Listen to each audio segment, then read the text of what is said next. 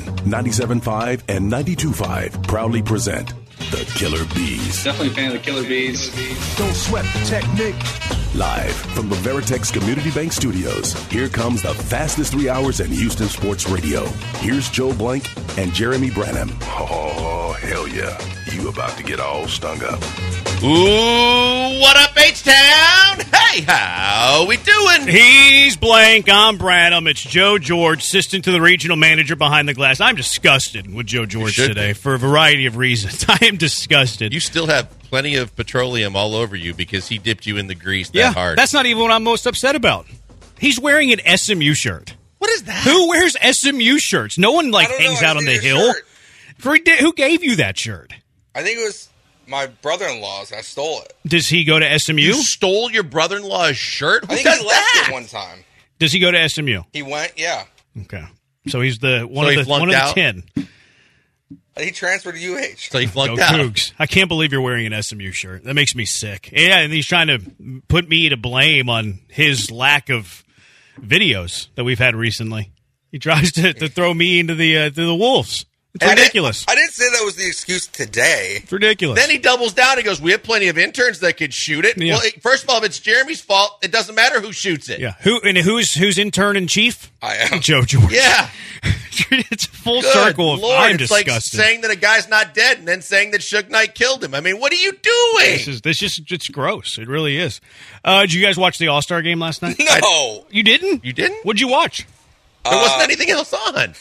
My wife's watching Vanderpump Rules. Vanderpump Rules. Oh, So- both of you Yeah. now? You've you've won me over. I, I'm no longer disgusted with you. Both of Everything's you? good. We're good again. That's what I did with my life last night. it's it's. I mean, you're catching up though because it's been off the air for a while. Yeah, we're watching from the beginning. Oh, you're buckle up. Oh no! Is it this season? Or are you watching way in the past? We're watching like the very beginning. Oh, so you're, you don't- you have a ways to go before Scandoval, the scandal that rocked reality Yeah, television. We're not there yet. Oh, okay. Well, as long as you're watching that, I can understand. I watched a little bit of the All Star. I, I had it on. I was doing other things, but I had it on the television. Did you watch the All Star game? Yeah, game? Lisa and I were watching. She actually uh, is on board with you on the electric story of uh, Hmm.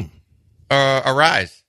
oh, he is electric. Just the story Arraez behind it, and she was reading up on him and everything. She's like, "This is pretty cool." And then I was explaining to her how good of a hitter he is, and where he's hitting now, and what he's chasing with 400. And she was like, "I like that guy." Yeah, I do too. I love Luis Arraez. I, He's no, believe, believe- I know you. Do. Luis Arraez is my third favorite baseball player that does not wear an Astros uniform. I know Shohei's one. Shohei's one. Shohei's one. Acuna's two. Okay, I love Ronald Acuna. He's he's he's electric. really, really good. Yeah, he's really, really good. Uh, I mean, All Star Game's cool. I was ho- I was hoping that it would. Uh, I think it's the best All Star game for what it's worth. I was hoping that they would go to uh, extra innings because did you know what the extra inning tiebreaker Yeah, was? uh, home run derby. yeah, like that would have been awesome. Old school home run derby. Three pitches That would have been really cool. And three guys or each. three swings. You get Yeah. the pitches. Yeah, and three guys each. Yeah. So you'd had nine swings for each team. That would have been awesome. I was rooting cool. so much for, Yeah. for a tie. Well, especially after the. Gurriel home run that was that wasn't. Because if it was, it would have been great. They got the call right, but then I was like, oh, they're never going to come back. Not only did they come back, they won the game. What did Dusty do right yesterday? What did he do wrong? 713-780-3776. What he did right was challenging that home run. Yeah, what he he did. did wrong was he mishandled the bullpen. I mean, they blew a late lead. That's Dusty's doing. Mishandled the pin of the AL All-Star team. Can't Yeah. believe it. Yeah, I'm not going to put, put any stock in that at all. uh, Dusty kept Astros players healthy. He did a hell of a job. Yeah, that was a heck of a walk by Kyle Tucker. That was the play of the game, in my opinion. The Kyle Tucker walk. They got Julio Rodriguez to the plate. It was a fantastic a play chance. appearance for Kyle Tucker. All right, we know that the first half of the season, we know what it was for the Astros. It was filled with injury. Uh, no one really exceeding expectations, at least from the guys that you were hoping would. Like Mauricio Dubón exceeded expectations. Corey Julks exceeded expectations. Maybe even Yainer Diaz a little bit exceeded I was to say expectations. Diaz and JP France have to be JP like France for yeah, sure. Yeah, For sure. I mean, he's your second best starting pitcher right now, ERA wise. Uh, so we know that there's been some guys have exceeded expectations, not like a Bregman or a Tucker or an Abreu, things like that. And in, uh, injuries to me is the storyline of the pre All Star break portion of the schedule for the Houston Astros. Looking at the post All Star break, looking at the rest of the season, this is going to be a stretch drive. Astros two back of the AL West. They would be in the playoffs right now. What do you consider a failure for the 2023 Astros for the rest of the year? I, think to me it's the fact that you either miss the playoffs completely. That's a massive failure. or you squeak in and you're in the wild card and you're not one of the you know the, the, the top two teams to get in to where you can really set yourself up for the playoffs. And I know that that's there's some work to do to get to that point, but this team is is too talented and it, it's too capable to be able to say that that shouldn't be a goal. Mm-hmm. So I don't think it's a complete failure if they don't get one of the top two seeds. But if they're scratching and clawing just to get in, and they set themselves up for destruction by the fact that they are going to go through a gauntlet to get what they need to get done. I think that's going to be disappointing, but I think that a lot of people are going to say, "Yeah, but it's not their fault; it was injuries." Would you? um What if they lost in the wild card round of the playoffs? It'd be disappointing. Failure? Uh, it depends on how they lose. I think it also like. Are you fully healthy? Like if you're fully Yeah, healthy right. and you lose in the wild card round, I think that that, that is a disappointment. Divisional round, how But you failure. lose. Disappointment, yes, I agree with you. Failure is where I'm like, yeah, and you're right. If injuries factor in, No, I'm saying if the yeah, go on, go on, go on. if if injuries factor in, then it's not going to be a failure. It's going to be a disappointment. If they're completely healthy, and, and Michael Brantley again excluded because I've counted him out. But if they are, no matter what they do before the trade deadline, and they are healthy in a wild card series and they lose, then I would consider that a failure. Yeah, I would consider the wild card round. It's hard for me to consider getting into the playoffs and like losing in the divisional round a failure. I think most people would though. Like this is a team that's been to six straight ALCSs, four World Series. They've won two World Series titles. I think a lot of people would say if the Astros fall short of the ALCS, that it's a failure of a season. I think you get into the playoffs, and the playoffs are such a crapshoot. It's hard for me to define it as a failure. I will concede that I think I have a minority opinion when it comes to that. I think I'm a little softer with my stance once you make the playoffs than most people are. I think most people in the city that wears Astros blue and orange would say anything short of the ALCS is a failure. You tell me. 713-780-ESPN, HRMP listener line, 713-780-3776. I will uh, definitely, if you miss the playoffs, a failure. Like this, the Astros should never be missing the playoffs. Like even going forward, this should be a team that continues to redevelop its minor league system and reload year in, year out. Uh, You're in a big enough market. I think the Astros for years have been able to do it right, investing in your young players, developing your own, and winning that way. I think the Astros could be a playoff team like every single year. I think they could be like the Braves, like the Cardinals, although the Cardinals not a great example uh, to use this year. So missing the playoffs for me is a failure literally every single season going forward for the Houston Astros. Wild card round. Look, I don't want to be in the wild card round. You should aspire to be a top two team, to, to not even be playing in the wild card round. So I'll, I'll go that far. I'll go that far. You get ousted from the wild card round. I consider the 2023 Astros a failure. and I think that it's it's fair to say that. I think you're right. You know, getting in is one thing, but I think that this fan base in particular, and we've talked about this, they are spoiled rotten because of the success of this team.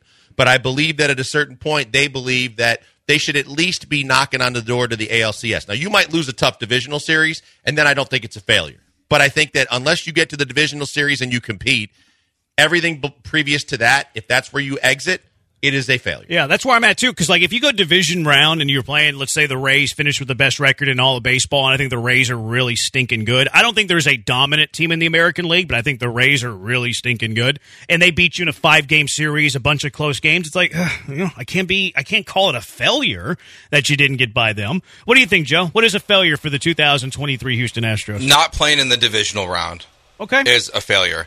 And I, like I, so I have this weird. I don't know if this is a weird take or a bad take or a good take. If they're going to be in the wild card round, I have an idea. I want them to be the last team in because I would rather them play the Guardians or the Twins in a three game series and then play the Rangers. Like I like that path to the ALCS Yeah. the most. Not playing the Rays is a better path than any other option. So like if you can get the Guardians or the Twins or the winner of the AL Central, whoever it is, Yeah. In the wild card round, that's great. And then you get the Rangers, you can beat them. No, that's not a that's not a bad take at all. Now, if you're getting the Rangers, okay, because they're the two seed. Yeah, They're the two seed.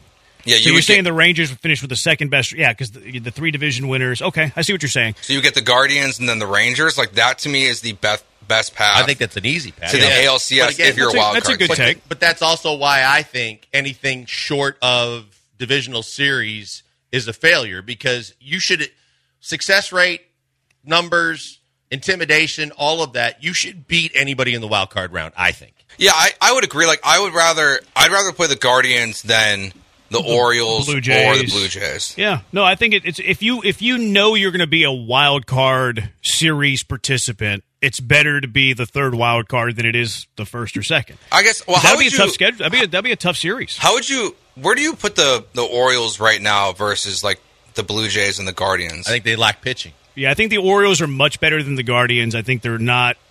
I rather face the Orioles than the Blue Jays in a, in a three game series. yeah, I would agree. because I because what he said, their pitching's just. I think their lineup can compete with Toronto's. I, I, I offensively, I just don't think their pitching can compete with Toronto. Their their offense is ridiculous. I think they're more of a regular season team. Like they're going to Yeah. win a lot of games in the regular season because their offense is going to carry them. I do think their pitching's somewhat underrated, uh, and their bullpen's really really good. But none of these guys have pitched in the playoffs. A lot of these guys are pitching better than they're mean.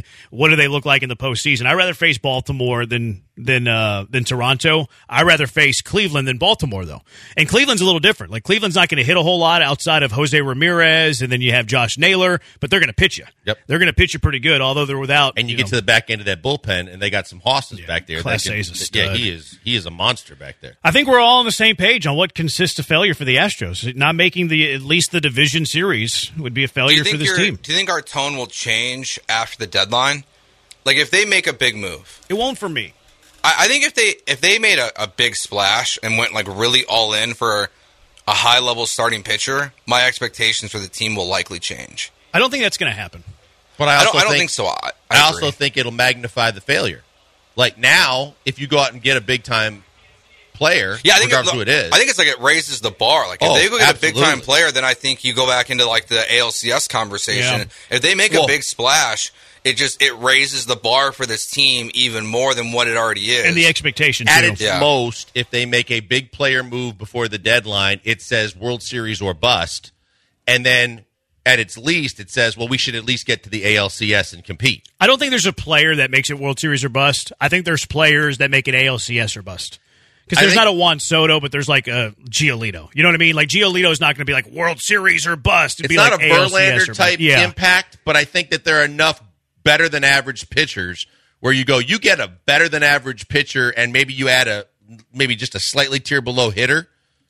You're going to think you're World Series bound. Yeah, but to answer the question, yeah, that it would. Like what happens at the deadline is going to change this answer. I, I fully And believe. not just for the Astros. It's what if the Rangers go out and they keep loading up? I mean, if they make a couple of big moves, that'll move the needle Yeah. in- too. the landscape might change a lot in the next two to three weeks. What is a failure for the Astros in 2023? 713 780 ESPN, the HRP listener line, 713 780 3776. We're on Twitch, twitch.tv slash ESPN 97.5. He's at Pac Man Joel. I'm at Jeremy Branham. I've compiled a 31 name trade target list for the Astros that we'll get to sporadically throughout the show, and we'll comp- we'll put it all together and put together our Killer B Astro wish list and make it sound really really good. Also, a why the face Wednesday, and we'll see what the Willow Bits has in store for us as well. It's the Killer Bees on ESPN 97.5 and E ESPN 92.5.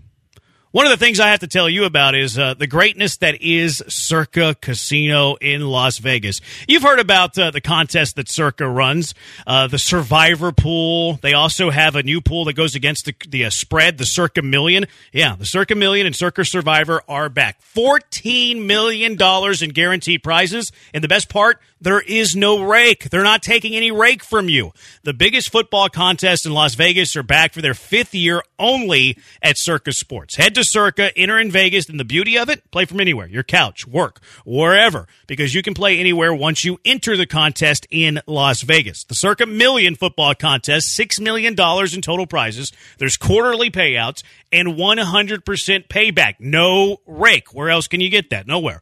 And the top prize is $1 million guaranteed. This is your chance to be a millionaire. You pick five teams against the spread weekly, and the winner takes home $1 million. The other contest, the Circa Survivor. We've all heard about the Circa Survivor. Their biggest prize yet, too. $8 million. If there's a lone survivor, if there's two or three, then you split it with them, but you're still a millionaire. It's simple. Pick a winner, straight up, no spread, win big, be the lone survivor, and a guaranteed $8 million is yours. Bigger money than ever before. Play today for your share of $14 million in guaranteed prizes. Contests are open now. You don't want to miss out. Enter in Vegas, play from anywhere. Visit circasports.com for more details. ESPN 975.com. Is it football season yet? The men who play it are the best there are. Disciplined professionals who perform on a stage a hundred yards long.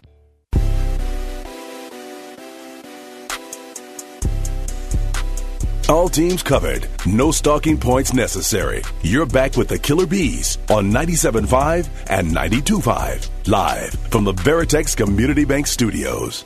What's uh what's ideal room temperature for you, for you blankers? Let's come to a uh, come to a treaty. You're hot.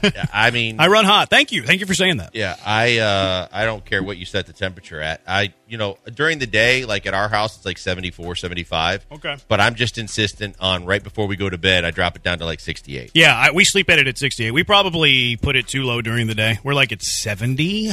So you're at 70, 74. Split the difference. 72 in the studio at all times, please, Joe George. Fine. I'm fine with that. 72, good for you? Works for you? You think it will work for everybody else at the studio? Who oh, cares about no. everybody Joe- Joe else? sweats a lot. No? Who's Well, going to have have 'cause, like, contingency 72 72? for me is gonna be freezing. oh, But, does like, it lower to the production room? Well, your guys always gonna be hotter because of the Twitch lights. Yeah. We're, we're under the bright lights Oh. of radio. Yeah, Yeah, because they're just giving us a radiation suntan and they're beaming heat. That's why we, I mean, we do have darker complexions than most. Yeah, but I mean, I mean, so I'm- the so the wheelies were having a problem with the temperature yesterday. they're worried that the AC is broken again, like last year. It's a fair worry. to be completely honest, it is a fair concern after the summer of 2022 that we all had to endure. Yeah, but some people bitched about it a lot more than others. Facts, facts. And 2023 is the Summer of the Bees. And, and by the way, Summer of the Bees continuing this week. The ESPN 97.5 Summer Circuit returns this week. Killer Bees and the Wheelhouse headed to the Kemah Boardwalk for a live broadcast this Friday, broadcasting from inside the pizza oven in Galaxy Adventures Party Room. We want to see you there. Come hang out with your favorite ESPN 97.5 host this Friday and all summer long on the ESPN 97.5 Summer Circuit. What would be a failure for the Astros? The rest of the season. Junior Broncos, if the Astros don't make the annual Astro October Invitational, aka the ALCS, then the season is a failure. See, I think I think that would be the popular answer. I think that is the consensus because the Astros have raised the bar to where that is the minimum that they reach every single year. They've done it six years in a row. So I think that's the consensus answer. I know we differ on that, but I think that would be the popular answer if you polled every Astro fan that lives. Yeah, look, and I think again when we talk about just the spoiled sports culture that Astro fans have become, they don't realize how good they've got it, but because of it, they get a little bit askew when it terms with their opinions because they it's become expectation, right? In most cities, it's it's the anticipation of possibly going further. In Houston, it's the expectation that they damn well better. Yeah.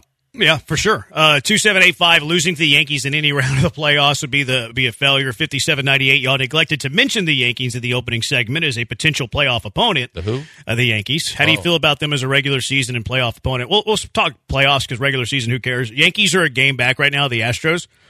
I don't like their team. Like if I'm being, and this isn't. I have Yankee fans that are friends that don't like their. I'm not an an- like I'm not an anti-Yankee guy. Well, yeah, I am, but I I'm fair though. The Yankees roster is not very good. It's boomer bust. It's been that way for a long time. Yeah, I mean their pitching's not bad, especially getting Rodon back, and you have Gerrit Cole up top, and like every now and then Domingo Germán seems to pitch well, but When his hands are sticky. Like, and their offense is like okay. You know what it is? Carlos It's like- I was Stan, thinking about Judge is this. out. it was a glorified it's a glorified angels lineup Yeah. because it's boomer bust it's big names and then fill the rest of the roles with like young players or you know gap fillers. But then their big players can't stay healthy. Mm-hmm. Right. and every, you look at trout you look at in years past and, and Rendon with the angels it's similar. Stanton can't stay healthy. Judge isn't healthy now and that hurts them but LeMahieu can't stay healthy. They nothing about the Yankees this year scares me or worries me, and it, and I always feel confident in the Astros, but I feel more confident this year. I, I would have doubts that the Yankees make the playoffs. I was just gonna say 'Cause I think the Astros are better. I think the Blue Jays are better. I think the Orioles are better. I think the Rays are better. I, I don't like it. Judge better hurry up and get back. Yeah. If Judge isn't back relatively soon, I think the Yankees could fall out of the race. That dude just carries them more than anybody wants to admit. And then when you have real Yankee fans going, "I want Ju- uh, I want uh, Boone fired. He's he's run his course. Mm-hmm. Uh, they want Steinbrenner out." And I was like, "Good luck," because as Texans fans, we know Cal Cal ain't going Yeah, anywhere. that's- They're like, "Well, until Steinbrenner goes, we ain't winning anything." I'm like, "I'm glad you realize that, but I'm, I hate to break it to you, he ain't going anywhere." Yeah, I don't think that's going to happen. Do you think there. the most Fire likely the path owner. to the Yankees making the playoffs is the Astros passing the Rangers and then the Rangers falling out of contention? Yes, I do. Yeah. I think the Yankees have a better chance to catch the Rangers than the Astros. Yeah, and I don't think they'll catch the Blue Jays. I think the Blue Jays will try to make a big splash at the I think deadline the too. Mariners are better than the Yankees. Yeah, the Mariners can make a big run It's, here. it's, it's a much different agree with that. conversation depending on Judge. If Judge is back tomorrow, I'm singing a much different tune because I think be Aaron Judge. season. I, I know, like it's a mystery.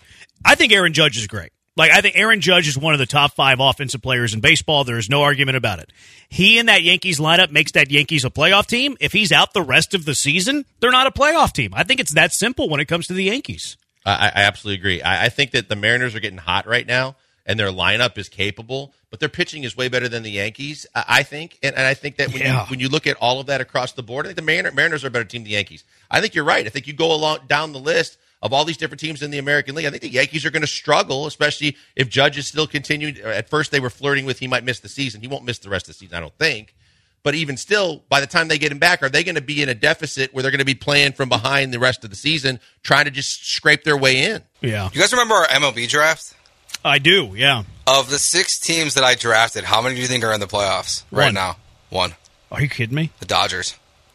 That's brutal. I have Padres, Yankees, Cardinals, White Sox, Dodgers, Cubs. Look at you. You drafted a bunch of like big market teams, and they're all failing you. and they're all failing me. I think Blankers is winning that. I I looked at that for like I stumbled on it probably a month ago, and I, I remember looking at Blankers draft being like, "Oh yeah, he got the better and better end of Uh, all it's of pretty us." close because he has the Braves Yeah, that's. and the Rays. He also got the Rays late. I think. Oh, yeah, got I think the- the, Rays yeah. were like his last pick. yeah, second to last. Yeah, No, no way. I love the Rays. Sure. The Rays are like my second favorite team. I, They're fun I'm, to I'm- I'm a huge admirer of the Rays. Like how they win baseball games with no money. Like I think it's the best organization in baseball. I think they're the It's smartest like what the organization A's in baseball. always wanted to be. The Rays just perfected it. Who did who did Blankers pick like last two or three picks? his last pick was the Angels, but his That's fifth, the one I laughed his at, fifth probably. pick was the Rays. Yeah, I, no, But I, we 'cause I- all Yeah, were. you're right. I think I wanted the Rays. Yeah, it was the and I was mad that you took the Rays. Todd, It was definitely the Angels. Todd says, "Don't you remember Branham finding that Rays hat in his attic?" You did Remember, wear I wore Yeah, it you one wore day to troll Yeah, you, and then yep, it got stolen because it was in my car when they stole my car. Is that right? That Rays hat no longer belongs to me. It belongs to the thief that stole my car and also stole the race hat that I once had. It also stole my Cobos hat. Oh, Cobos really? cute? The- yeah, the- my those Cobos. cool- that was a good hat. I had like four hats in my car when my car was Ooh, stolen, and I was you're way more upset with the, the hats than I was the uh, I don't know, Joe. If What'd you, you keep say? any in your car, you're light. My hat collection that is at the, the ready in my car Yep. is like twelve. I keep. I actually don't have any hats in my car. Oh, I keep like twelve in my car. And I the keep rest them all in my apartment. I've learned my lesson. Like I don't keep them in my car anymore. If you want some of the hats I keep in my car for like at the gym and stuff, go ahead take them. Hard pass. Yeah, there's nuts. Uh, Hard Alex pass. Let's get to swimming. swimming. The Dan Orlovsky conversation. I think we're getting to that a little. Yeah, bit I said let's get to that. Uh, Alex says depends if the Astros are 100% healthy and the pitching situation entering the playoffs. Like that is a very rational, safe view to have. I, I don't like having the injury conversations because like you could say that about every single team. Like if if the Yankees are healthy, they're going to be a playoff team. The Astros are healthy, they're going to be good. If the Braves stay healthy, they could win a World Series. Like the the, the injury healthy thing, I think we kind of talk about it too much. Now, there's certain players like you know if you're relying on Lance McCullers and Yordan Alvarez, a couple of injury prone guys. I think you have to have that conversation. Look, I think that in regular years in the past, the Astros have been extremely blessed in the fact that they haven't had a whole lot of injury to deal with. This year, they've had a ton. And so when you go across the board and think of not just how many players have been hurt, but the magnitude of the players that were hurt, when you talk about Yordan, when you talk about Altuve, when you talk about three starters in your rotation, you know that it's been a different story that has a bigger impact than it's ever had previously during this run. So you factor that in, but you also expect that the way Dusty rests players and the way he's gone about his business since he's been manager may tend to lead itself to guys being healthier when the playoffs roll around. So, you know, that's where I'll lean. And you don't have a, a, a Verlander situation this year where you've got the guy coming off TJ that you rested, but then wanted to put the pedal down and looked like he was gassed by the time the playoffs started. 713-780-ESPN. You, you can continue to weigh in on what you think a failure would be. Um, 31 names I have that I think that the Astros should be interested. We'll do this a little bit at a time, and I want you guys to poo-poo it. Are some of these guys, is it far-fetched? Should they not be on the list? We start to look at some of the Astro trade target candidates next. Killer Bees, ESPN 97.5, ESPN 92.5. Hey, before we go to the break, tell you about my good friends at Apollo Men's Health. I've been telling you about them for quite a while. Look, if if you're working through the hot days of the summer, but you're not losing the weight that you want to lose, and you don't know if there's any solution, why don't you look at Apollo Men's Health and check into semaglutides? They're FDA approved and they can have you losing up to six pounds a week. When you start factoring that in, whether you get to the gym or not, and you think you could lose 20 pounds in a month, that's a pretty good deal. And, and it might help you and benefit you as with your health uh, and overall the way that you go about your daily regimen. Check them out today. Go to apollomh.com. Check out all the services they offer. If there's a couple that seem like it might be beneficial to you, sign up for an appointment. When you sign up for an appointment, you'll find out most major insurance is accepted. There's discounts for military personnel and first responders. But then go into that appointment and be honest with them. They're going to ask you tough questions. They're going to ask you where you're falling short from the boardroom to the weight room to the bedroom. If you're having issues, tell them about it. They'll find solutions. They'll get you on a program that works. They'll get you the results that you need. They take care of people on a daily basis. They got a new location in League City. They got the other two near downtown Houston to better serve you. And they're always going to be attentive and they're going to be focused on getting you results. They're good people doing great things. Go see the people at Apollo Men's Health. ESPN 97.5 and 92.5. Now, with more nougat. You and Lance didn't f- for a year. That's just because he dabbed all the time. Welcome back, Houston. It's the Killer Bees, Joel Blank and Jeremy Branham, live from the Veritex Community Bank Studios on ESPN 97.5 and 92.5. Nine four five eight. Did uh, did you guys hear Jake's take on bringing back Verlander? I didn't catch it. Did y'all catch it? I did not. I, I mentioned bring back Verlander two three weeks ago. You did when the Mets were struggling. They've kind of gotten back into the race though. Like as of today, I don't think that they're going to be sellers. But we talked about this two three weeks ago that I would be interested in Verlander if he's on the block, but I'm also unloading some salary. Like if I'm getting Verlander, that means you're getting Montero. Like I'm getting out of Montero's contract if I'm taking Verlander's big contract. So now I'm getting Verlander at a little bit of a discount because I'm clearing myself of uh, Montero and then maybe a couple prospects. I would be interested in that, no doubt. But I'm not just absorbing the entire contract. Either the Mets retain some of the salary or they're taking back a Montero a bad contract. Yeah, I, I mean that's the only way it makes sense, right? I mean, I, I don't want to give up a whole lot because Nope. you're doing them a solid by taking the contract off their books. You know who you're getting, although he's probably a little less than what you had when you had him here, but you know that he can still help you. So if you can take Montero off the books and they can maybe absorb some part of the salary, then it makes a lot of sense. Yep. All right, so I put together a. Tra- I did a deep dive. Last couple of days, I've been working on this as I was watching All Star games and home run derbies. We we put together a team list that we thought were going to be sellers. I started in Milwaukee. I just couldn't like get myself to say that Ryan uh, Christian Yelich will be traded, or the other pitcher. What was it? The Corbin Burnes. Corbin Burnes. He's got I- another year on his deal. Yeah, but I talked to people back home that said that sooner rather than later they're going to try and move him because he hasn't been able to let go of arbitration when Huh. the team was very critical and said they didn't make the playoffs because of him. Mm-hmm. And you know how they do, and we've heard other players in the past say, Get "Hey, ugly." the things that I heard that I didn't expect to hear when I went to a arbitration session with my own team." He's very bitter about it. They're pretty adamant they're not going to sign him long term. So I think there's a, ch- a good chance he could go before the deadline. Did you hear the uh, the one Astro that hated Jeff Luhnow because the, actually it wasn't Luhnow. I think it was Taubman actually because I think Taubman handled the arbitration with the Astros. It was uh, McHugh. Colin McHugh. He hated the Astros front office because of how they handled arbitration. I think he's going to be more likely though Burnes to be a uh, an offseason move because like they're one back of the division right now.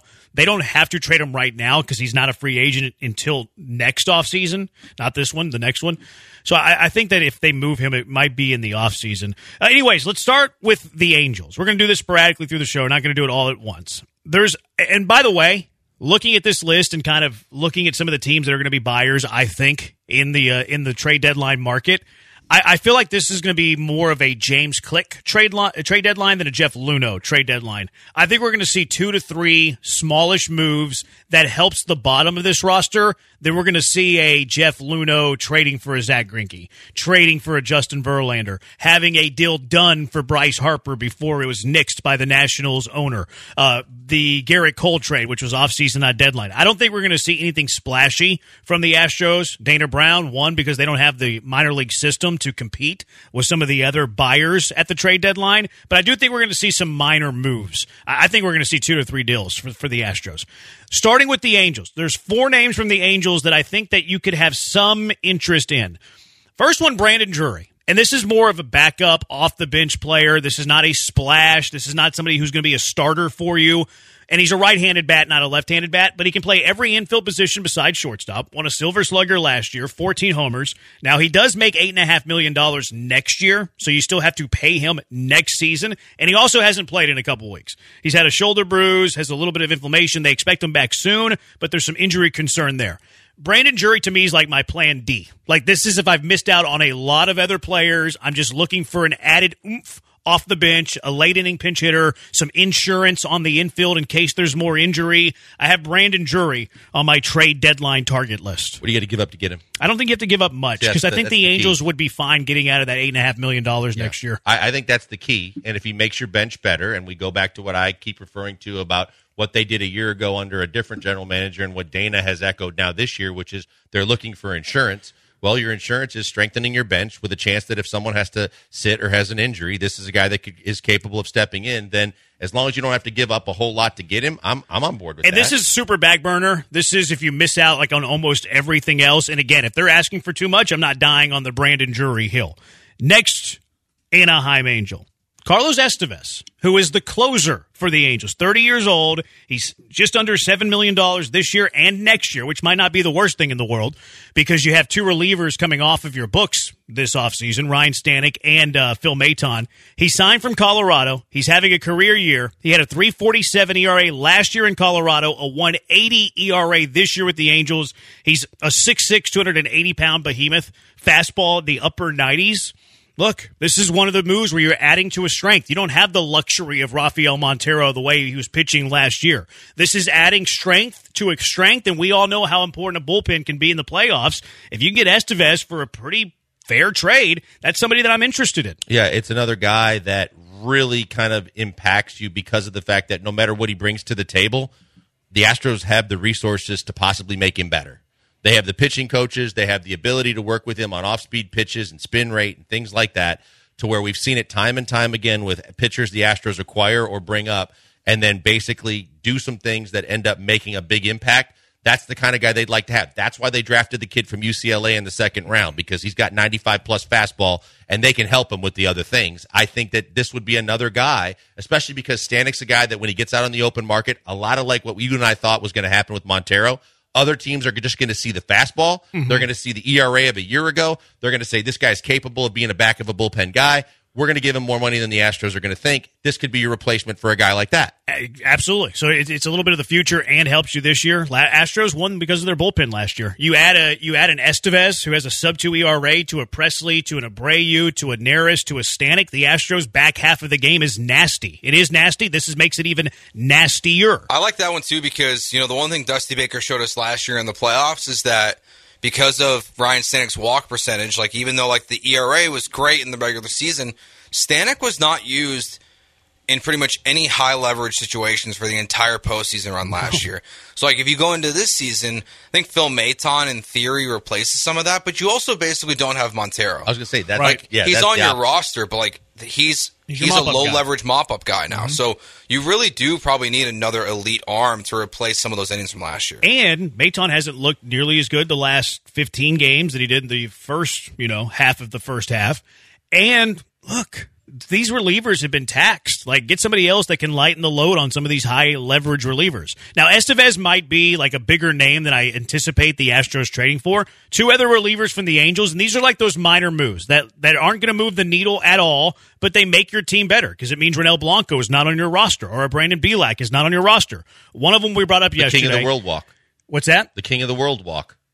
Oh yeah, Chris Devenski. Yep. That was the next one. Yep. Devenski, 32 years old, right-handed middle reliever, final year of his deal, so it's a rental. So it means you can get him for next to nothing. He's finally healthy after three years of not being healthy, and he's got a 3.82 ERA. It, it's, is that great? Is he going to be a high leverage pitcher for your team in the playoffs? No, but he's an upgrade from the low leverage guys. He's an upgrade from a Bielak, from a Ronel Blanco, and tries to lighten the load with those high leverage guys. This is actually the type of moves that I think the Astros are going to make. I think they're going to make two or three moves for like the Chris Devenski tier of player, where it's not even going to be somebody who helps you in high leverage situations. It's not going to be somebody that starts many games, but they can help you lighten the load for your pitching staff, whether it's a starter or whether it's in the bullpen.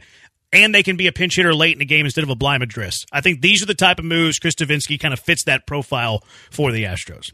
No, I think that's exactly right. I mean, I'm looking at Poncho and King saying no trades, and I'm like, you can't be serious. You're going to stand pat and say no trades. And and King came back and said, you know, that's because they don't have the capital give. But if you're getting guys in the last years of their deals, then you don't have to give up much to get the kind of guys that can help you this year. And that's what I think they should they should be looking for too.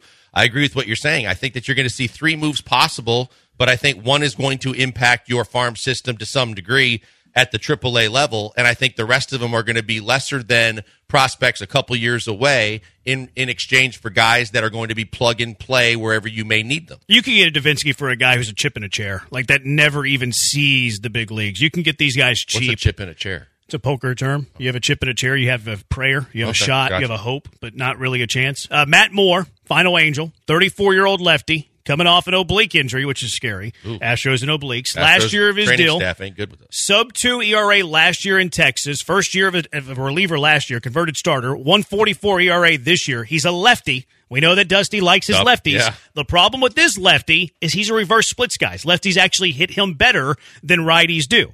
But he owns righties. Sub two ERA last two years as a reliever. Matt Moore, I think, would actually be. It wouldn't be a splash. It wouldn't be a needle. I think he helps his bullpen quite a bit. Actually, a name, two names from the Tigers. This is one that we brought up quite a bit. Eduardo Rodriguez. This is the first starter on this list. Eduardo Rodriguez, 30 year old Southpaw. Uh, he's coming off the finger injury, but has pitched. He made one not so good start. Problem with Rodriguez is he does make some money. He makes $18 million next year, 16 million after that, 15 million the year after that. So you're looking, what is that? Quick math, 49 million over the next three years after this. Are the Astros going to want to invest that in Eduardo Rodriguez? 264 ERA this season, 404 in his career. He's appeared in 11 postseason games, so the moment's not too big. I think he helps this rotation, no doubt about it. But are you investing that type of money in Eduardo Rodriguez the next three years after this when he's going to be in his early 30s? Kind of a McCullers deal with with more because it, with the uh, the escalators that keep coming at you, but you have to evaluate how much you think he's got left, and you also have to evaluate how much of McCullers you think you're going to have. Yep. because you're not paying McCullers what a guy that was healthy with McCullers type stuff would be getting. So it's almost like a combo platter, but it, obviously it's a little bit more. But if you can think that you're going to get with a better team, with a better offense, with better defense behind you, do you think you can get even more out of him? It's something you got to consider. And then again, it always comes back to me at what price? See that contract. All of these are going to depend on the price, right? But that contract might actually make the prospect load Lower, less. yes. So, like that is one. It's another way to think about it. Uh, the money makes it interesting, and Eduardo Rodriguez has not been consistent his entire career. So it's like I think it helps you this year. I think it's a negative going forward. Uh, another Tiger. How about former Astro great Jose Cisnero? Who? He's a 34 year old right handed reliever. 344 ERA this year, 358 career ERA. Fastball sinker guy. He throws up to 96. This again, this is your, you know, he's going to help out the bullpen, but he's not going to be high leverage in your bullpen. And then the final one in this segment, another reliever, this one from Kansas City, Scott Barlow. 30 year old righty, 409 ERA this year. Not great, but 321 in his career. He was sub 3 uh, sub 3 ERA the last two years in Kansas City. He also has one more year of club control. So you get him on the cheap next year as well. Heavy slider, curveball guy, more of a junk guy. Uh, big strikeout guy, though, and a high walk guy. So again, a reliever that's going to help you, but probably not one of your top three, top four leverage probably guys. kind of low priority for me. Then This That- is probably that this is if you strike out on all the other yeah, ones for me. Yeah, at last minute when you're still trying to make something that you think could happen, that could help you a couple times, or and again another insurance policy, then maybe. The one thing I would also look at has anything changed since he had success a couple years ago? Is the velocity the same? Is the spin rate the same? Is you know all the everything that you would analyze with his pitching in terms of his arm and his and his age? If anything like that hasn't declined, then I'd be more likely to explore it. Love any of those? Like any of those? Hate any of those? 713-780-ESPN. We'll get back to the list a little bit later. Uh, Astro General Manager Dana Brown uh, was talking to the flagship earlier today. He says the priority has tra- has changed. It's now starting pitcher. Do you agree with the logic from Dana Brown? It's the Killer Bees on ESPN 97.5 and ESPN 92.5. ESPN 97.5 and 92.5 at work, in the gym, and in the bedroom. I've seen the huge difference it's made for you in the gym, at work, and in the bedroom.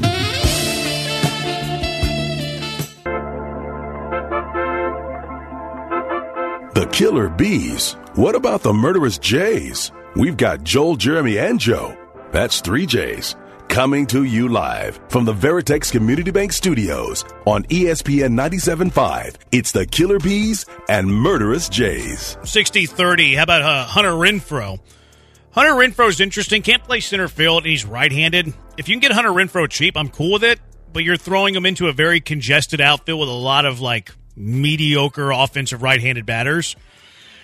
So I don't know. I I don't really. I love his defense. Yeah, his defense is really good. He's a right, more in right field though. Which It- oh, he's definitely in right I field. mean, he can play left. He's capable of playing Sure. left if he can play right, but he's not going to play center field for you. His his OPS is down quite a bit. I think it's like 740. He's got good pop. He does have some pop, but his OPS 740. He's getting outperformed by Corey Julks right now. So, like, unless you're getting him for really, really cheap, I'd rather just play Corey Julks. Like, I'm not giving up a, a decent prospect for a guy enough who's going to be playoff an experience equivalent that to I a could Corey say that Julks. maybe in the postseason that he I'm not would. sure. because I don't really remember. I mean, he played with Milwaukee last year. yeah, I don't think he has a ton of He was of it. in Boston for one really good year that I think they made the postseason. was that the year that they won it all? No, it was after that. He wasn't there in 18. I don't think so. But I mean, I, I don't look. I, I think that he's a really uh, he's a good to above average player that could help teams. I'm not sure he could help this team. Yeah, I think he's kind of, I think he's kind of Corey Julks, but that has been around the block a I little think he's got more pop than Corey Julks, but I think Corey Julks is more athletic in the outfield and he steals more bases. I mean, I think Renfroe had more pop. He's got a 448 slugging right now. You look at Corey Julks slugging, I bet you it's right around that same. Yeah, it's four. Well, it's 408. So yeah, he, he's 40 better points in the slugging. But again, are you going to give a decent prospect for a Renfroe when you kind of already have him in Corey Julks? Now, if you get him for free, yeah. Yeah, absolutely. I'll take them. So it's like to what you say. It depends on the price when it comes to that.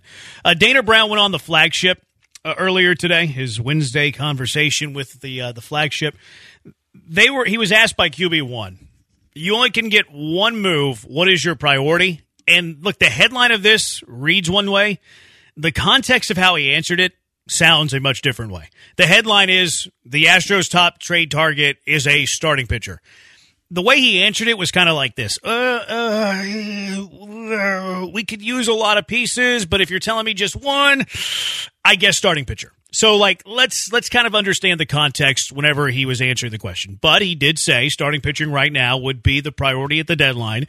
Do you agree with the Astros general manager that starting pitching should be the number one target for the deadline? Yeah, we talked about this the other day. It's my personal belief that that is where they should start, uh, and that's where they should look at what they have to give up and, prioritize as what they need to get back. I, I think that it's almost like making a trade in the second half when you're getting back your all-star second baseman and your all-world power hitter.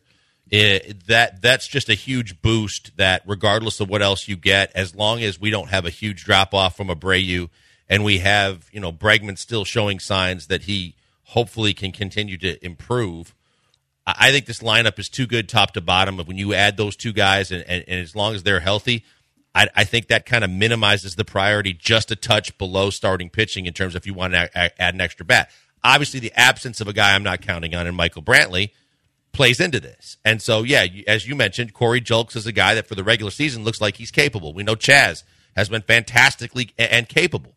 But as it relates to the playoffs and this team in go for it mode, if there's a better bat out there that you can add, I still want them to do that. I just think it starts with if you get a Giolito, if you get a guy that, you know, even I don't know if Lance Lynn is is someone that I'm really enamored with, but you know, I, I've been you know big on on Bieber. If if you get guy, a guy like that that maybe isn't at the top of where their game used to be, but kind of infused with joining a team that has World Series aspirations and can be really good behind you. I think that that would be where I would start. It, it's funny too. Whenever he answered this question, he goes, "I don't think the starting pitchers that are going to be on the market are very good." Dana, flat, Dana Brown flat out said that. I think there's going to be two or three starting pitchers that are moved that we look at and like, okay, well that guy's a good starting pitcher. I don't think the Astros are going to be in the conversation for those guys. To be completely honest with you, like I don't think Bieber is going to be traded. Like the, the Guardians are in first place right now. I, I do think that Giolito is going to get traded. But if Giolito is the best pitcher on the on the on the trade market, one Dana Brown has already told you that he doesn't want to give up his top prospects for rentals. Lucas Giolito, Giolito is a rental. And I think the Astros would also be outbid. That's what I was for to say. Lucas There's going to be competi- competition for Giolito. I think there's two or three quality starting pitchers. I think there's going to be a handful of like depth starting pitchers, but like two or three quality quality starting pitchers that the Astros weren't aren't going to be in the market for. Like they're not going to be able to acquire those guys. One because of Dana Brown's refusal to include top prospects for a rental, which I agree with him with. And then secondly, these other teams that are going to be buyers have better minor league systems than the Houston Astros. It's, it's like Montgomery, Jordan Montgomery, Marcus Stroman, Lucas Giolito, probably Lance Lynn. Lance Lynn has been awful this year. His last like couple starts, he's been regardless trending of up. his veg- vegetable I intake. mean, He- he, He's yeah, actually it's not like he had one really good start, and then the other starts around that were not good. Kyle Hendricks is probably up there. I mean, it's like that, but that's my point. Like, it's it's not good. Like Zack Greinke will get traded at the deadline most likely. I don't think so. Think he'll just ride it out. I don't know. He's gonna, He's so quirky, he might just want to stay. Yeah, and he's bad. Like his ERA's around Oh. five. Like I'd rather have Ronel Blanco start games than Zack Greinke. his to be grunt is completely harder honest than with his you. his fastball right now. Like it's a so- fun story because it's Greinke and he's Yeah. cool and he was here like in the you know part of the golden era, but he's no longer good at pitching. Kyle Freeland is the other one that I just I don't know how good he is. I don't think he's in the past. I would have been all in on Kyle Freeland. This year, he's been terrible away from Coors. Which okay, like I can understand him pitching bad at home, but he's been pitching really bad away On the road, which yeah. is something that terrifies me. And here's something that I learned about Kyle Freeland yesterday. Kyle Freeland is due fifteen million dollars next year. He's due fifteen. He's due sixteen million dollars in two thousand twenty-five. He's due sixteen million dollars in two thousand twenty-six, and he's due seventeen million dollars vested in two thousand twenty-seven. If I think if it's an innings pitch qualifier, You could have stopped after yeah, next year. he's year, too expensive. and I'm out. Kyle And Freeland's not on my list. for the expense. Like it's too risky for the expense. Like I'd rather take the expense with a guy that I know has has been there and done that enough that I feel like you he could do that again. What's the in in uh, Detroit? Eduardo Rodriguez. Yeah, I would say Rodriguez is the guy that I'd be more willing to invest in. Saying I still think he's got good years in him. Where I I, I don't think that I'm going to get you know fleeced in this. de- Plus, in he's deal. been good this year, where Freeland's Yeah. not been good. This I think year. Freeland's a guy that's just way too risky, and it's more risk than reward, and I just don't want to take that risk. Mm-hmm. I would be interested in Freeland. Eh, Like again, Plan B, Plan C. I've missed out on all these other starting pitchers. If it was the final year of his deal, Right, exactly. But that he has money attached to his name, at least forty-seven million dollars for the next three years. Potentially another seventeen million if he pitches one hundred and seventy innings in two thousand twenty-six, which probably doesn't get to that. But still, that's too much money over the next three years for me to be trading for a, a project lefty. and for that reason alone, Jeremy, I'm out. yeah, I'm out. I'm, Fre- Freeland didn't make my list uh, of tar- trade targets for the Mon- Astros. Montgomery's interesting. Montgomery's coming. We'll get to Montgomery in a little bit. Um, whenever I hear these quotes from Dana Brown, I understand it. Like I understand that you want another starting pitcher. You don't know what's going on with Javier Hunter Brown. Like you're hoping this isn't a rookie wall and that he can figure it out. You've used Blanco to start games. You've used Bielak to start games. Even if you get Jose Urquidy back, Jose Urquidy has not pitched well pre-injury in 2023. So I get all of that. The one thing that I always go to is the Astros, though, still have the second best ERA in all of baseball. So, like, it doesn't seem like the pitching is the issue when they're second best ERA in baseball, they're 13th in runs per game. But the, the question that it makes me ask, though, if all of a sudden Dana Brown is prioritizing starting pitching over left handed bat, and I frankly, I don't believe it, I, I think he's prioritizing both of them. Does it tell you what they think of Corey Julks, though? Because if they're not prioritizing a bat that means that they feel pretty good about their outfield rotation, whether it's Chas every day in center, whether it's a rotation of Jake Meyers and Corey Julks, whether it's Yordan in left field, Yainer Diaz is the I, DH. I think it's that. I know it's the one that we all like the least. Yeah, I think because Yainer has proven that he should be in the lineup every day. Most of us would say at the catcher position. But is this change of tone a little bit, slightly for Dana Brown? Is it because Yordan Alvarez is now your everyday left fielder, Yainer Diaz is now your everyday DH, and you feel and, and you're going to throw in Julks in there. You're going to have your game when Meyers plays in center field. This quote to me tells me more about how Dana Brown feels about his offensive players that are currently on this team than it has anything to do with the trade deadline, to be completely honest. I think what it tells me is he's turned the corner and pulled the 180 a little bit in the fact that it's threefold. It's because you're getting what you're getting out of Chas. And whatever Dusty had or didn't have against him, there was just no way you could keep him out of the lineup with the way he's performed. And no matter where you plug and play him, he, he just keeps, you know, taking care of his business. And, and then Julks has continued to get better. He's a guy like you mentioned. What you know, anybody could have had it in this last off season, and now he's become a guy that Dusty and the team can't do without because he's so versatile. Because he's when he when he's in there, he gets numbers. He can steal bases for you. He's he's a better than average outfielder on most occasions now as he's continued to progress with his experience.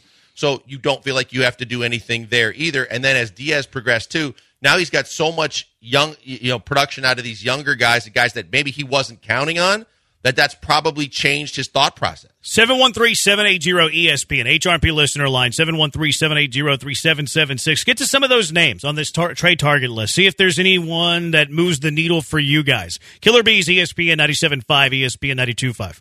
Hey, before we go to the break, tell you about my good friend Doc Linville. Look, I'm just going to be really honest with you.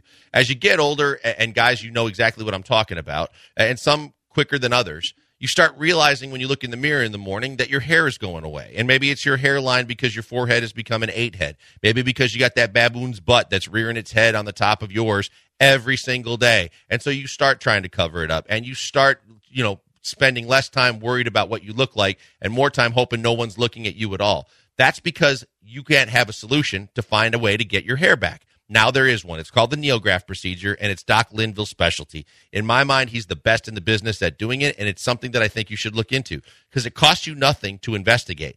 And I'm telling you, it's not the sprays and the creams and foams that mask the problem. It's not the option of shaving it all off. It's taking your hair where you're never going to lose it. Genetically, no matter how bald people get on top and in the front, they're never going to lose it on the sides and the back. It's just a fact. He takes some of that, puts it where you need need it most, and almost instantaneously you have more coverage area, you, you've got a, a better look, and you feel better and have more confidence. I love the fact that when Doc brought it to me and I did all the investigating and asked all the questions, the biggest thing to me that really kind of stood there and made a difference for me was 95 to 99% of the follicles that he's going to move and put where you need them are going to stay, grow, get stronger, longer, and be with you for the long haul. That was enough for me. You check it out for free. You go to 975hair.com as a listener to this station, you don't have to pay the 150 bucks that anybody off the street would have to pay to get the information and talk to Doc Linville and his staff. You get to talk to him for free, ask all the questions, get all the answers from financing to the procedure itself to the recovery time to when you're going to see all the results.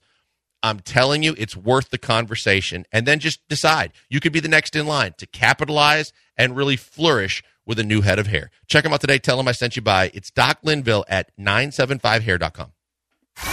ESPN 97.5 and 92.5. Pitter patter. Well, pitter patter, let's get at her.